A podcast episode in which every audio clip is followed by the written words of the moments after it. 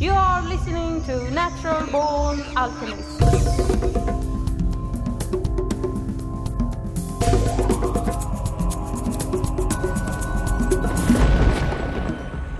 Welcome to episode number 67 of the Natural Born Alchemist podcast. My name is Alex and I'll be your host. Yes, episode 67. I have all my life been obsessed with this number because for me it represents good and evil, a 6 and a 7. Also, the year 1967 was a really interesting year. A lot of cool things happened. But it doesn't matter what number you obsess about, you'll start seeing it every, everywhere eventually. So be careful. Let's get to the issue of what this episode is about. Well, in this episode, we will listen to a talk by Dennis McKenna that he made in 1984 about ayahuasca. For those unaware, Dennis McKenna is the younger brother of Terence McKenna, and unlike his older brother, Dennis decided to take a less public path in life and dedicated his life to the scientific study of psychedelic plants. In this talk, Dennis uses slides, but you can still enjoy what he is saying without seeing the images. It might be a bit of a technical talk, and some things he speaks about might go over your head unless you are a chemist or a trained scientist. But still, it is, if you are really interested in ayahuasca, really worth listening to. Just uh, by way of preliminary remarks, there are a couple of issues raised by this work that uh, I find interesting and possibly will be of interest to some of the audience that are involved in using psychedelics in psychotherapy. So I hope that there'll be time to touch on that tonight. And also a couple of questions that this raises with regard to brain chemistry and the possible mechanisms by which these things work. This is all peripheral to what to the work I'm going to talk about, which is that uh, for the past few years I've been working on the botany, chemistry, and ethnopharmacology, I guess you could call it, of, of two Amazonian uh, hallucinogens. And uh, this was sort of a comparative study between the two, although they are different botanically, they have similar chemistry. And uh, so that's what I'm going to discuss, and then hopefully the uh, questions that issue from that, we'll get into some of these other topics that I uh, hope will come up. Uh, as most of you know, ayahuasca, or also called yahe in some parts of South America, is a hallucinogenic brew or beverage that's made from the bark mainly of this plant about in the Malpighiaceae, Banisteriopsis caapi uh, together with various admixture plants. The one which is most commonly used, next slide please, the one which is most commonly used in Peru is uh, this plant here, Psychotria viridis, uh, which belongs to the coffee family. In Colombia, another admixture plant is commonly used, Diplopterys cabrerana, which is rather closely related to Banisteriopsis caapi. Now, these admixture plants are added into the ayahuasca to strengthen, prolong, and intensify the effect, the hallucinogenic effect of the drug. And the mestizo practitioners who use this drug claim that the admixture plants are necessary to provide the desired visionary experience. In manufacturing the ayahuasca, the stems of the Banisteriopsis are stripped off the vine and chopped up, or the bark is stripped off and then this is boiled together with the leaves of the admixture plant for several hours over a low fire, and then the brew which results after several changes of water, the plant material is removed and concentrated to a fraction of its original volume. And then the final product, which is a bitter, intensely bitter coffee-colored brew, plays a very important role in mestizo ethnomedicine, in uh, folk medicine as practiced uh, among this group of people in, in uh, Peru and Colombia. By interpretation of the, his own visions, the content of his own visions or his patient's visions, the ayahuasquero, as the practitioner is called that specializes in the use of these of this drug, can uh, divine the causes of illness or misfortune and uh, decide on an appropriate remedy or intervention. Often uh, the causes of illness will be attributed to supernatural origins, and the uh, remedies or intervention will involve uh, uh, exorcistic type manipulations or other kinds of magically based uh, uh, interventions. In other cases, however, the ayahuasca will result to botanical medicines to treat illness. He, and this slide just lists a few of them. Uh, an experienced ayahuasquero is familiar with well over a hundred of these medicinal plants. This just shows a few of a selection of them from the different families, their common names, and some of the uh, biologically active secondary constituents, plant, uh, plant compounds that have been found in those that have been looked at. Actually, uh, only a very small fraction of the commonly used admixture plants have been chemically examined, so this is potentially an area for pharmacologists and uh, pharmacognosists to look into for sources of new pharmaceuticals. The ayahuasquero learns about these plants and their properties during his initiatory, uh, his period of initiation. Uh, he, take, he learns about them by taking them as admixtures to ayahuasca, and uh, along with the psychotria admixture, which is, which is a constant ingredient in ayahuasca. And the claim is made that uh, by doing so, he learns about these plants and what their properties are. Now, whether this can be given credence or not is not clear, but certainly it must be said that over the years they have managed to uh, select from their environment a number of plants with interesting pharmacological properties, both psychoactive plants and otherwise. Well, the other Amazon hallucinogen that I'm going to talk about is manufactured from certain trees belonging to the genus Virola in the nutmeg family. And here's one specimen that's so utilized shown here. Uh, in uh, most parts, or many parts of the Amazon basin, the Virola is made into a snuff. The Virola tree produces on the inner cambial part of its bark a thick, sticky red resin, which is shown here. And the Yanomamo Indians and related tribes manufacture a hallucinogenic snuff from this Virola resin. And the same group of Indians is also known to prepare a dart poison from the same species of trees that they use for the snuffs. And the mechanism of action of this dart poison has been uh, sort of a puzzle to ethnopharmacologists. It's still not resolved, but some progress has been made. Perhaps we'll get into that later. This just shows a Yanomamo with his coated darts made from Virola resin. But in the region of the Amazon south of the Putumayo, in the area of the Rio Ampiyacu and Rio Yaguasyacu, which are located between the Putumayo River and the Amazon River, which roughly parallel each other. Peru or Brazil? In Peru, Peru. yes. The Virola uh, is used in, in a different form than the snuff, in that an orally active uh, form of hallucinogen is made. And in this method, the bark, the cambial strips are, are stripped off of the tree and the resin is scraped off. And then uh, the uh, strips are soaked for a while, and then this aqueous infusion is results. And this is uh, cooked down over a low fire to the consistency of a thick paste and then this paste is mixed with the ashes of certain other plants and rolled into little boluses, which are or, orally ingested. Uh, the effect is said to be very strong and to appear very rapidly. Okay, I guess so. These two two uh, Amazon hallucinogens are were the focus of my investigation, and. Uh, Okay, although these hallucinogens are derived from completely different botanical sources, their chemistry is very similar. Uh, Banisteriopsis caapi, the main source plant in ayahuasca, contains the beta carboline alkaloids, which representatives of which are shown down here. The main alkaloids being harmine, harmaline, and tetrahydroharmine.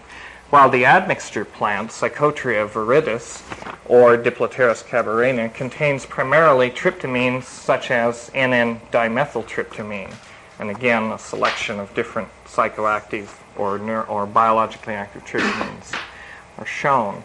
An interesting feature of the pharmacology of dimethyltryptamine and 5-methoxy-DMT is that they're not orally active. They have to be ingested parenterally, which is why the usual means of ingesting them is by smoking them, or in the case of the Virola snuffs, by, by that route.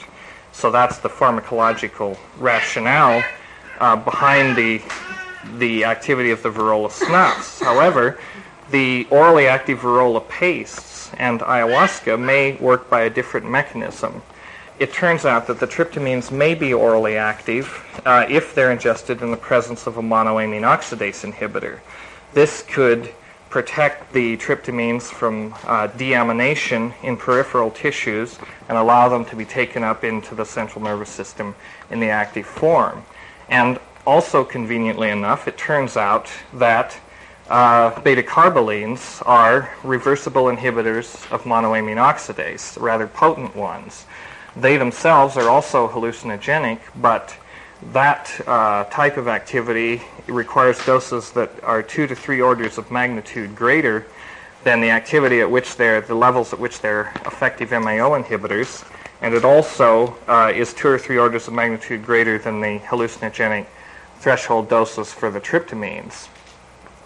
And in the case of uh, ayahuasca, the the brew contains primarily beta carbolines with dimethyltryptamine from the admixture plants, and in the case of the Virolas, the constituents are mainly tryptamines, either dimethyltryptamine or 5-methoxy-DMT, and, uh, and lower levels, in some cases trace levels, of beta carbolines.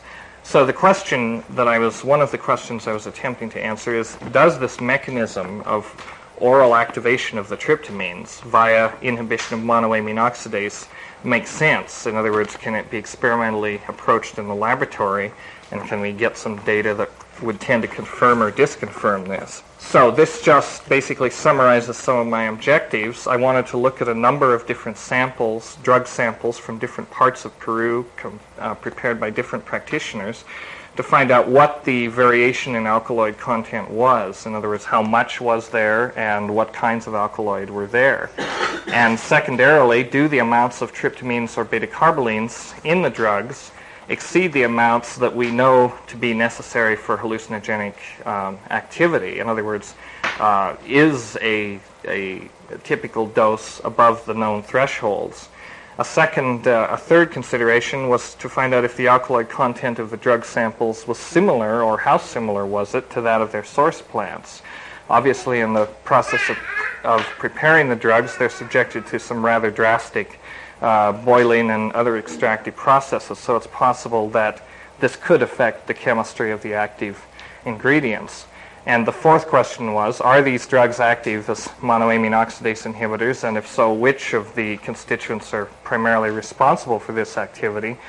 And uh, in connection with that, I wanted to find out if, since these uh, drugs are, rather than being single compounds or rather complex mixtures of compounds, I wanted to see if there might be some synergistic uh, action, at least as far as MAO inhibition was concerned.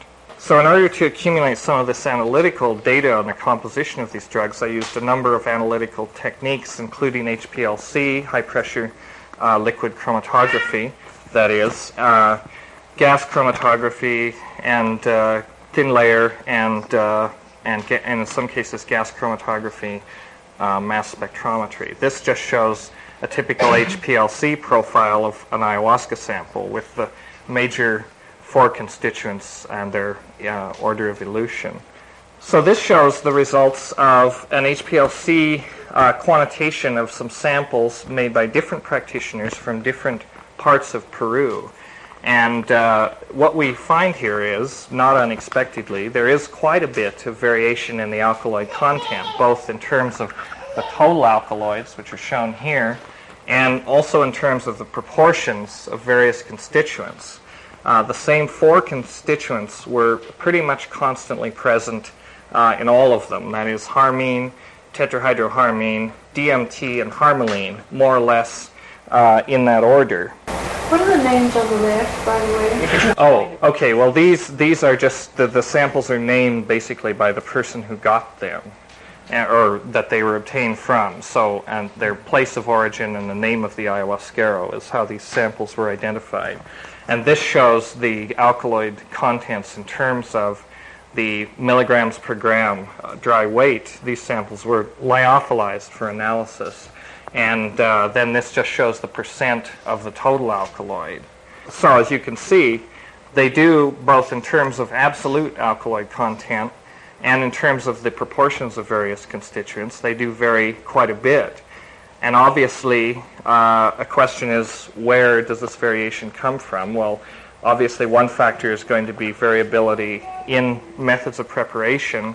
In other words, how much plant material is used, how long it's extracted, how much admixture is added, uh, and so on. And another uh, source of variation may be the chemical uh, differences between cultivars of Banisteriopsis caapi. Um, the ayahuasqueros recognize uh, up to 10 different cultivars, which they give different names to and make different claims for, claim that they vary in their strength and their effects.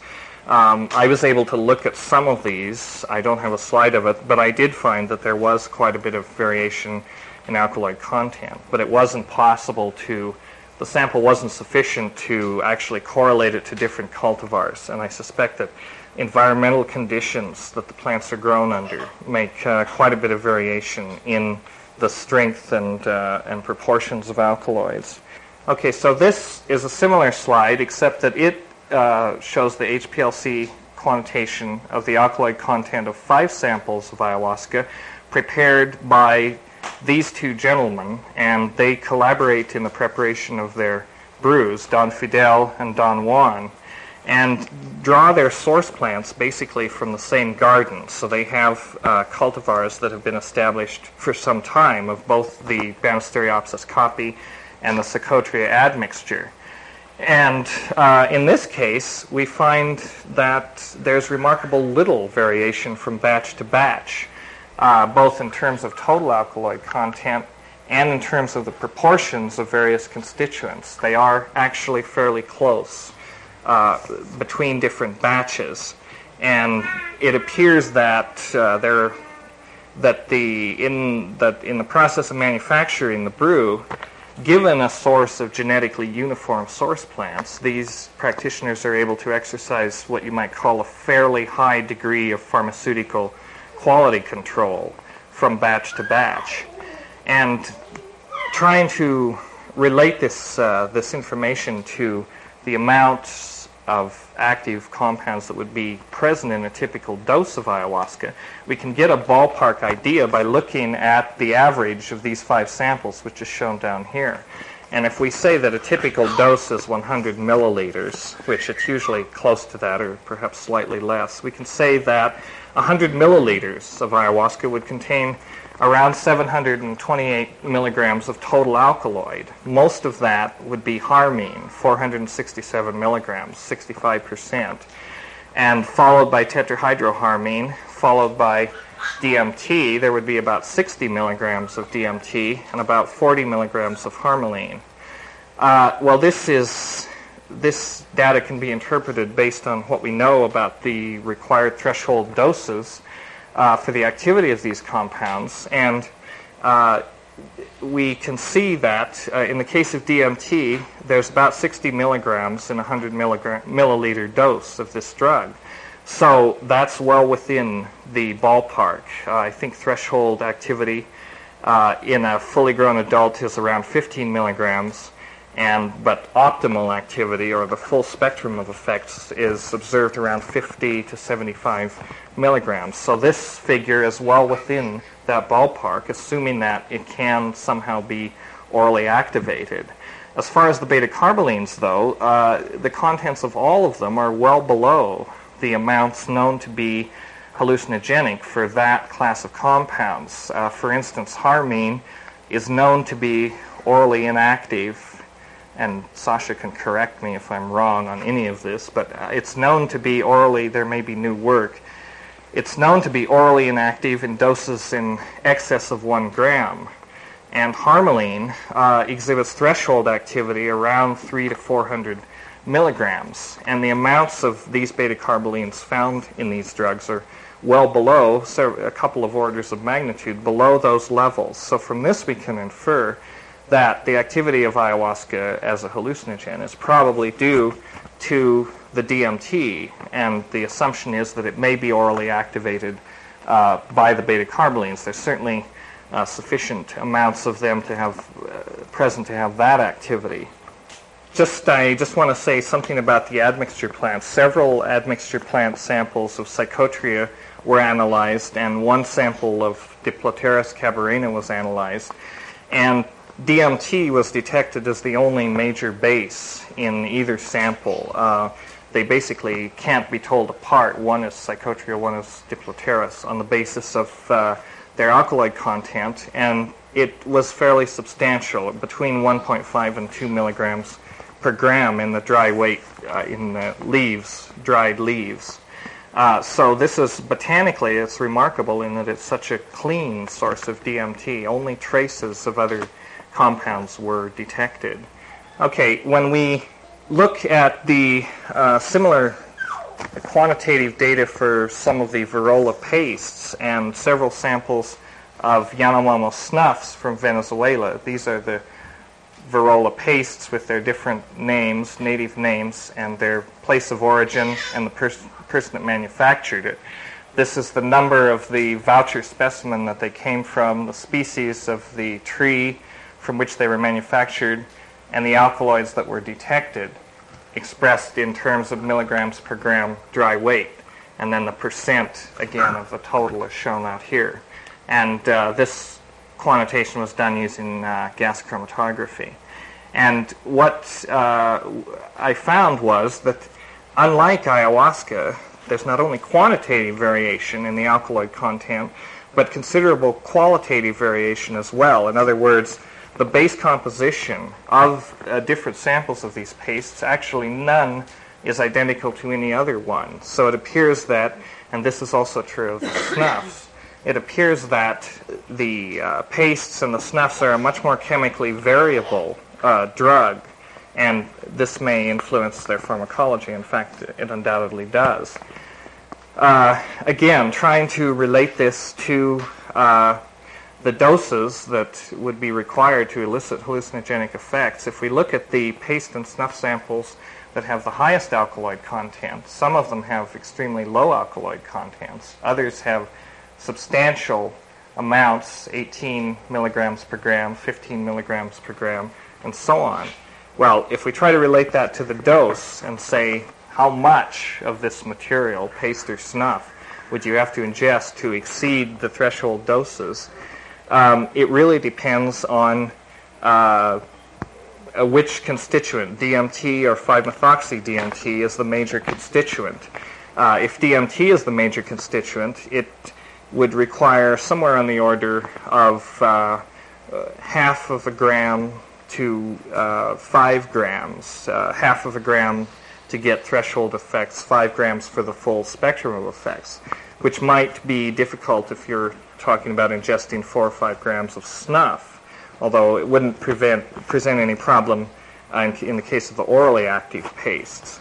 But if 5-methoxy DMT is the major constituent, since it's an order of magnitude more active than DMT, then presumably about one-tenth of that amount would be required. So one-tenth to one-half of a gram if 5-methoxy DMT is the major constituent. And this would be could be readily accomplished even if the route of ingestion was by snuffing. So from this we can infer, or we can speculate at least, that the most active paste and snuff samples are probably those that contain primarily 5-methoxy DMT. And as you can see, some of them contain only 5-methoxy DMT. And in other cases where uh, both compounds are present, 5-methoxy DMT is usually the predominant uh, constituent. Okay, this quantitative or qualitative variation found in the paste and uh, snuff samples seems to be a function of the source plants. And this slide just shows, again, not all, but a selection of different source plants or related plants in the same family that were examined, that were screened for alkaloids. And uh, again, some uh, specimens have no alkaloids. Alkaloids were not detected. In other cases, they do have the expected tryptamines, but the distribution, uh, both in terms of the type and uh, where they are, is different. In in that sense, that in that uh, there was a distribution, different parts of the same plant uh, often had a different composition, and different collections of the same species often differed in their composition, as well, of course, as different species, which you'd expect. But uh, even within a species, there appears to be a great deal of chemical variation, and that probably is, again, related to seasonal or environmental factors. Another, perhaps the most significant finding on this was that most of the paste and stuff samples were examined contained either did not contain beta carbolines, or at least they were not detected, or in cases where they were detected, they were only trace constituents. Uh, these two compounds, which the mass spectra has shown, were detected in two snuff samples, and all the others uh, didn't contain uh, beta carbolines that were detectable, at least using my methods so, and the only way that these could be detected was by mass spectrometry. So, uh, because the concentration was so low. So this indicates that even in the cases where the snuff, so where the pastes rather, do contain beta carbolines, they probably are not sufficient uh, to contribute significantly to its pharmacological activity. So it appears that uh, in the case of the Virola pastes, uh, they, if they are orally active, in fact, they may be activated by some constituents other than the beta carbolines, or there may be something else going on. Okay, so this just summarizes basically what was found with these two drugs, ayahuasca and the Virola, the myristicaceous uh, hallucinogens. In the case of ayahuasca, there was considerable quantitative variation, but the same constituents were consistently found in different batches. And harmine was uh, consistently the most abundant beta carboline that was found, and harmaline was the least abundant, which is interesting because that's the reverse of their hallucinogenic activity. In other words, harmaline is the requires the lowest dose to manifest activity as a hallucinogen, but it's not found in ayahuasca in sufficient doses probably to do this.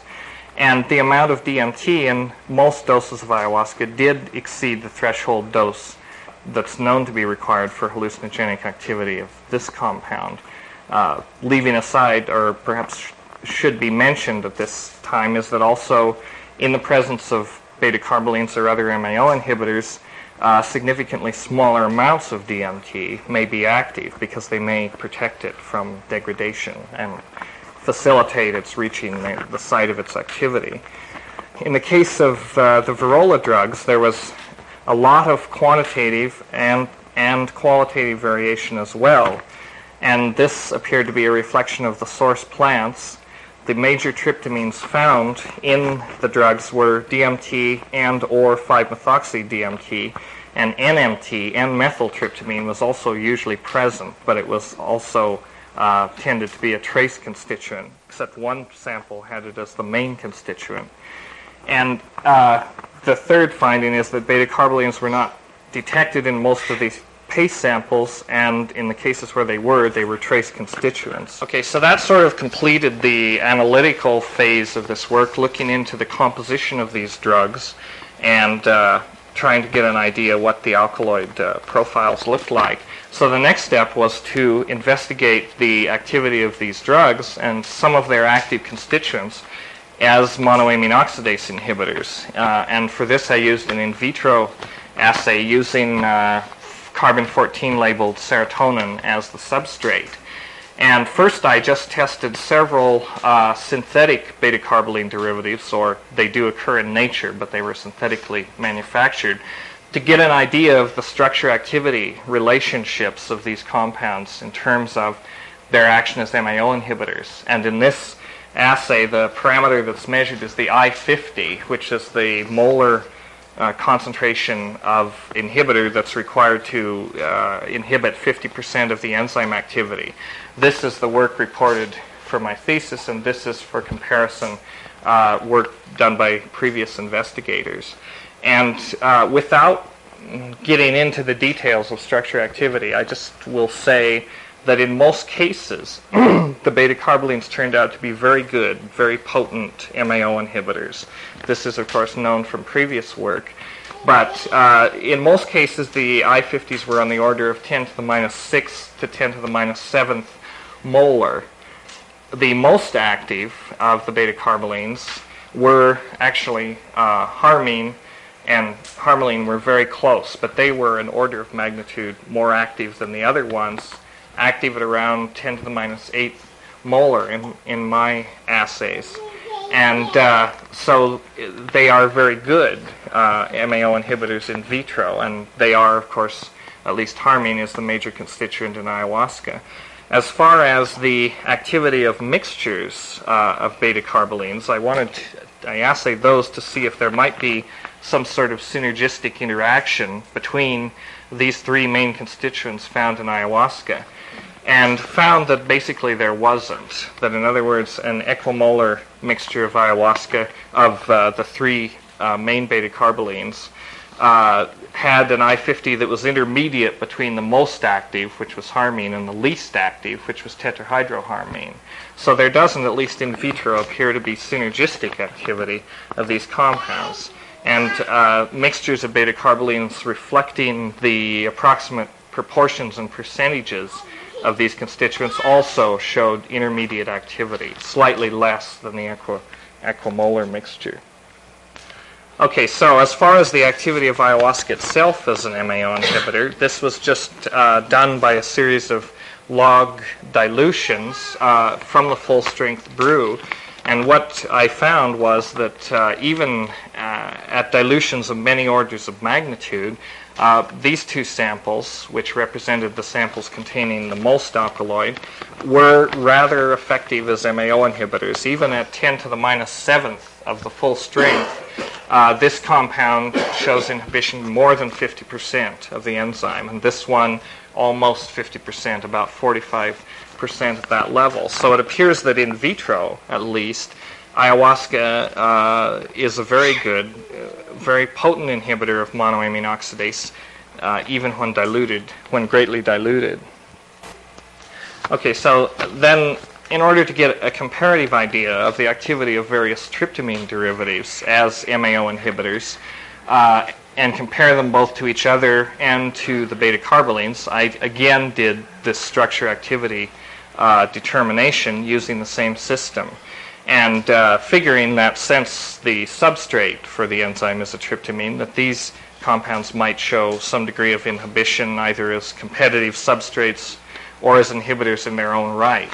And basically, uh, again, without talking about the details of, of the structure activity, basically the finding is that the tryptamines were most of them did show some degree of inhibition in this system, but they were several uh, orders of magnitude less active than the beta carbolines, around 10 to the minus 5 or 10 to the minus 4 molar in most cases. Uh, the perhaps the most interesting finding is that N-dimethyltryptamine (DMT) was the most active of as an MAO inhibitor of the beta carbolines uh, of the tryptamines that were tested. In fact, its activity was comparable to tetrahydroharmine, which was one of the least active beta carbolines, but still not bad. Uh, so uh, perhaps this uh, finding does bear some relation to the question of the oral act- activation of DMT. Okay, so uh, having gotten some idea of the uh, activity of various tryptamines as MAO inhibitors, then I went on to test uh, various uh, extracts and fractions from these Verola pastes. And what was done here was that the, uh, the paste uh, extract was worked up for the assay, and then the alkaloid content was quantified with HPLC and run in parallel with the mixture, what I call paste analogs, which were basically mixtures of the Trip, the major tryptamines found in the same proportions and, and approximate concentrations as were found in, in the paste extracts.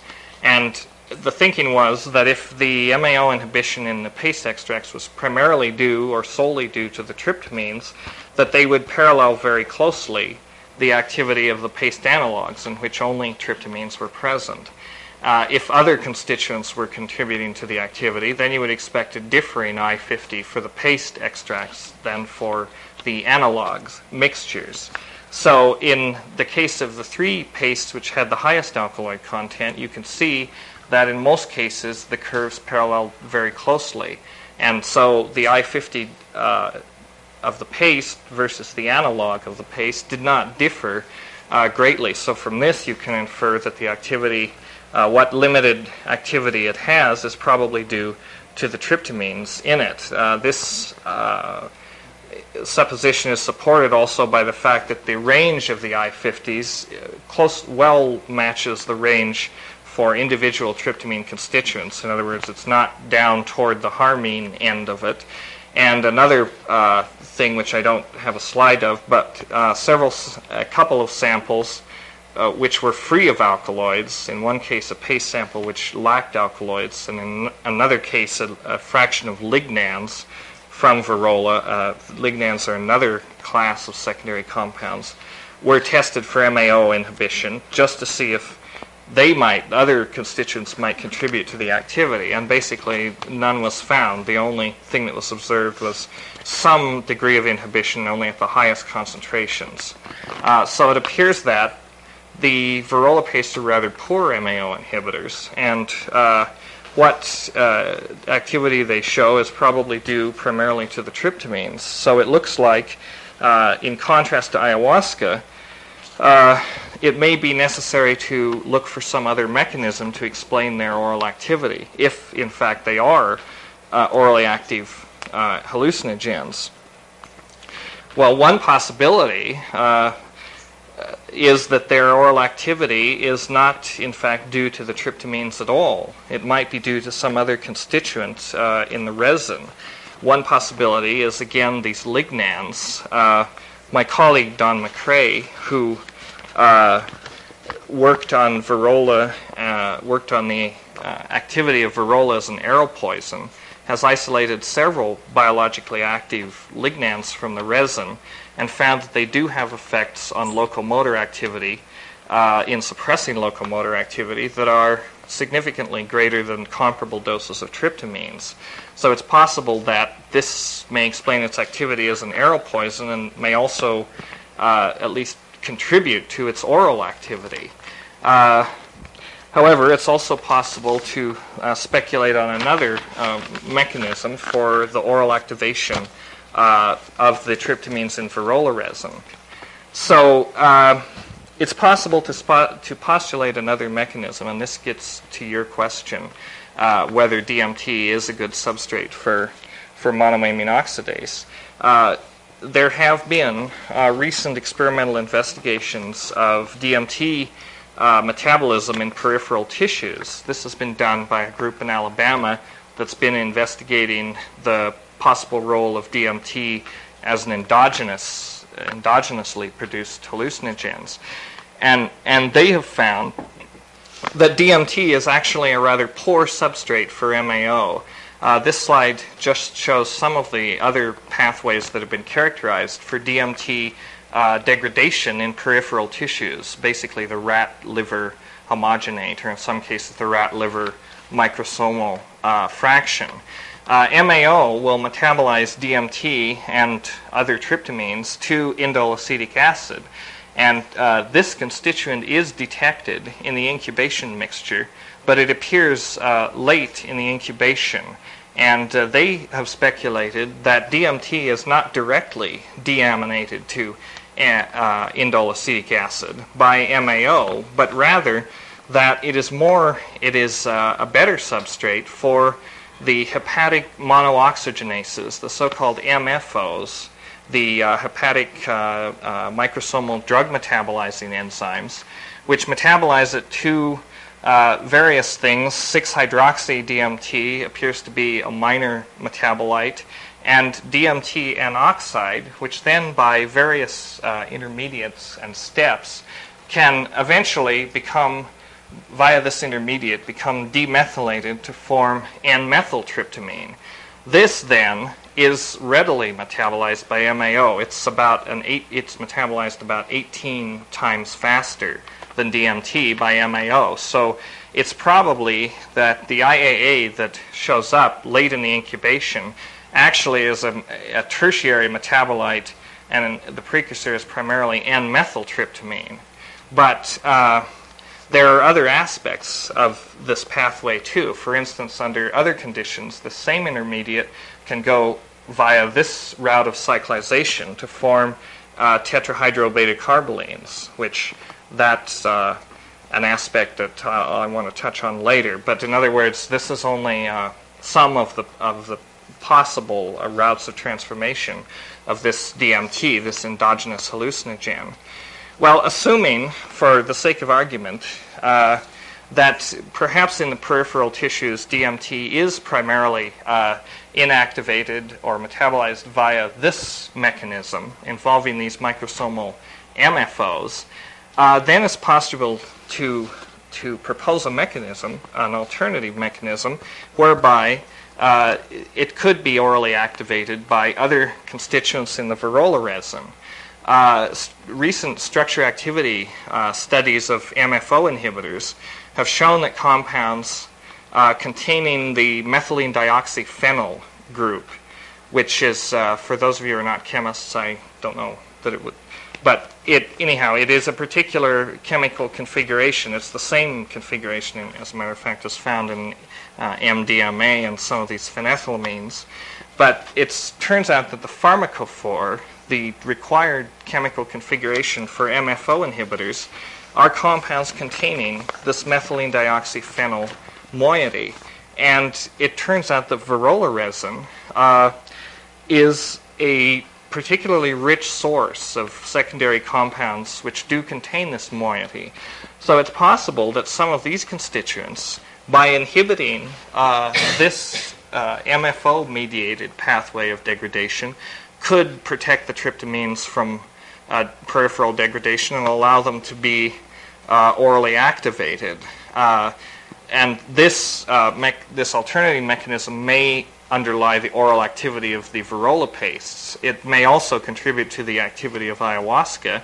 Uh, the action of beta carbolines as MFO inhibitors, I don't think, has been closely looked at. However, in the case of ayahuasca, it's not necessary really to invoke that mechanism uh, because there are sufficient beta carbolines to effectively inhibit MAO. It may also be that by blocking the inhibition of MAO, in the case of ayahuasca, that there are via feedback mechanisms, this pathway may also be affected. So, although this last part of it is purely speculation, it's not been shown that by inhibition of MFO that you can orally activate DMT or some other of these psych, uh, hallucinogenic tryptamines. Uh, it's at least a reasonable speculation, and that is basically the substance of of my findings. That uh, at least that's what I'm going to conclude with tonight. So, if anybody more questions or Yeah, something that wasn't clear to me from uh, this presentation, the, the ayahuasca pres- uh, preparation. What happens if uh, someone just boils uh, the ayahuasca by itself and then the constituents by themselves and ingest those? I mean, it's- together, No, separately. They're always taken nothing. They're always taken together. Separately, they're inactive. Although, eh, well, I should qualify that because ayahuasca is occasionally taken by itself. In other words, it's occasionally manufactured only from Banisteriopsis caapi. And there may be two things going on. It's possible that it's concentrated much more, or they may use more plant material, so that, so that in that case you do get up into these levels where the beta carbolines begin to become hallucinogenic that's a poss- in other words they contain more than the other. Or uh, it's possible that it's not really a hallucinogen but it does something right? When it's taken when it's manufactured by itself it does something. Uh, it, it may be a general stimulant or it may not be. The activity may not be the same. They don't claim that ayahuasca is inactive by itself. They claim that in order to make it a hallucinogen, in order to make it a visionary experience, you have to have the admixture plant. Well, That's the thing. So it may have other kinds of. Have I checked this out? No. No. because I haven't, this is one approach, uh, but I haven't had a, an opportunity to manufacture my own ayahuasca in fairly careful conditions where I could control the amount of admixture plant or whether admixture plant was added or not. This is one direction that I think it would be good to go to look at it because actually now with the fa- with fairly simple simple chemical methods it's possible for us to know more about the composition of ayahuasca or the drugs the particular brews that we make than the ayahuasqueros ever dreamed of knowing so you can actually combine you know the ancient shamanic approach to it with a little thin layer chromatography, and I think you could get pretty far in, in, in altering the quality and the activity of your samples. They do claim that they there are many different kinds of ayahuasca with many different kinds of activity, depending on which ad, depending on how much of the of the main admixture plants and which other admixture plants are added into it. I mean, for instance, they will often add solanaceous admixture plants into these, datura and or brunfelsia or other things. There are many interesting plants that they use in conjunction with ayahuasca which may themselves have activity, you know, just by themselves. So this is another thing that needs to be looked at. This admixture plant technology is pretty uh, involved and sophisticated. In the case of the ayahuasca, when they first looked at it, they found beta carbolines. Well, they, they extracted it and initially found beta carbolines, which would stick up like a sore thumb because they'd be there in much greater amounts than the tryptamines and would be much more easily detectable. It's possible that you wouldn't see the tryptamine if you weren't looking for it. And in they other words, check then the clinical activity. well, when they found beta carbon, carbolines, they thought they knew, they thought they understood it all because these were compounds that had been known for years. I mean, they'd been first uh, isolated from, I think, Paganum harmala in the 1860s. So they looked at ayahuasca and they said, aha, harmine, harmaline, tetrahydroharmine, we've seen all these and we know what they do. It's and so the specific, uh, although they don't know what they do, that's a whole. They're actually just now finding that they have a whole spectrum of biological activities, some of which is neurological and some of which is completely off in other areas. Uh, the activity of the beta carbolines, uh, the pharmacology in humans, has just not been thoroughly looked at. Actually, I mean the the most uh, the study usually cited is Naranjo's uh, work, which is, I think, most reported in the Ethnopharmacologic Search. And it was uh, it was not systematic. Many of the trials were based on one trial and in in one person. So the doses required and all this. It's still, although since there's been a lot of work done on this. I mean, I think, but it's actually a question. You know, not all the beta carbolines are hallucinogenic, you know, but they may have other activities or interact with other systems. Like it's possible that by uh, simply by uh, uh, inhibiting peripheral MAO, if you had a brew made solely from Banisteriopsis, it's possible that you could affect your your own amine metabolism, you know, depending on other maybe that's a mechanism. In other words, maybe it uh, maybe it affects the metabolism of your own DMT. You know, preventing the breakdown. I mean, I don't really think so, but it's possible. A dietary sources is another thing, yes. And I didn't. Yes, the ayahuasqueros are very uh, insistent that you have to follow a particular diet in order to get the full benefit out of ayahuasca. And in its in its use in ethnomedicine, it's different than an, what you uh, might call an acute hallucinogen. Mushrooms, psilocybin, is an acute hallucinogen, I would say, in that you take it and something happens usually. I mean, it's pretty, you get off and then you come down and then it's over. Ayahuasca, actually, the way they employ it is to take it over a period of time frequently while observing this diet. And it, it, the common uh, observation is that in the initial sessions, the initial trips don't do that much. Uh, you don't get off so so well, but then as you continue to take it and continue to follow the diet, uh, without increasing the dose, it eventually begins to become stronger and stronger as you take it. And also, it's claimed that these effects last over a period of time. In other words, a big component of the of the imagery has to do with dreams, and they're very tuned into alterations in dream states and this sort of thing. So I think ayahuasca is not. It really isn't that well understood what's going on, but there are a no, there are a number of things, some of which may have long-term effects that are going on. I think that that uh, well, since you brought it up, I think that that beta carbolines, this combination of beta carbolines and tryptamines that we see uh, in these two drugs, I think the real sort of importance of them is that we find the same combination in brain chemistry. In, and it's now known that DMT is produced endogenously in normal human brain. It's not known exactly what it's done, what it does there.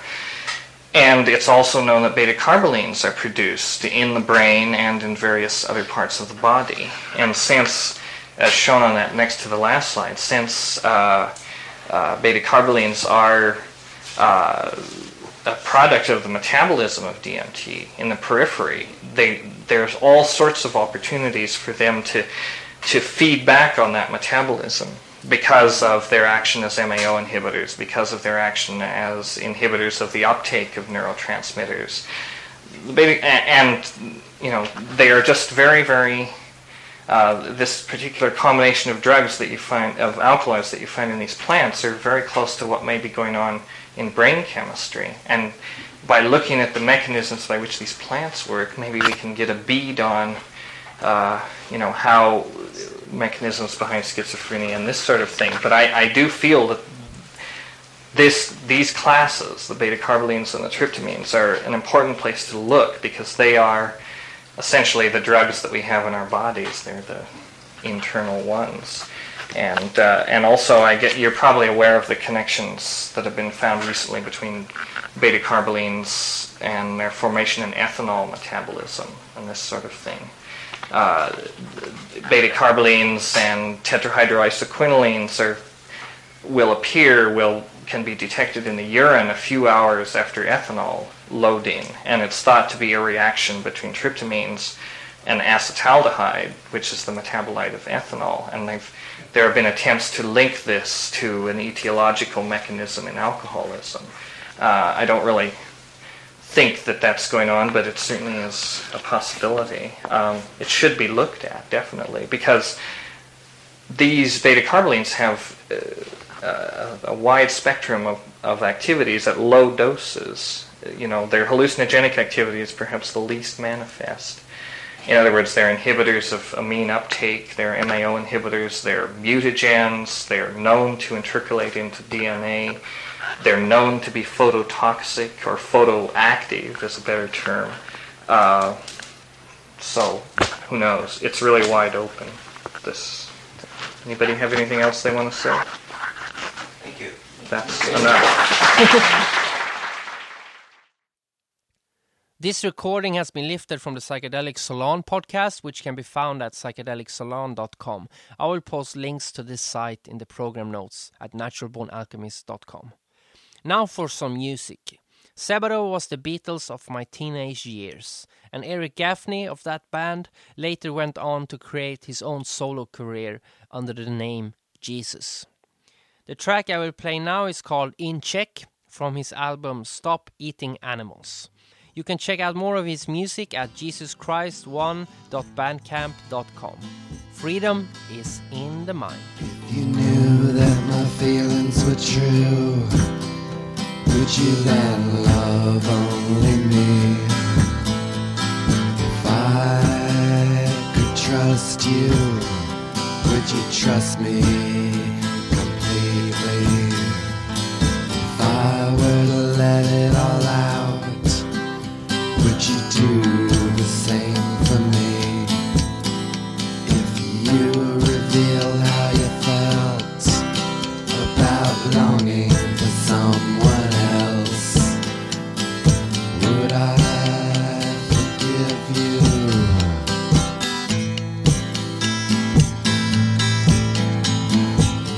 secrets held in check while I'm drowning up to my neck in a sea of white lies.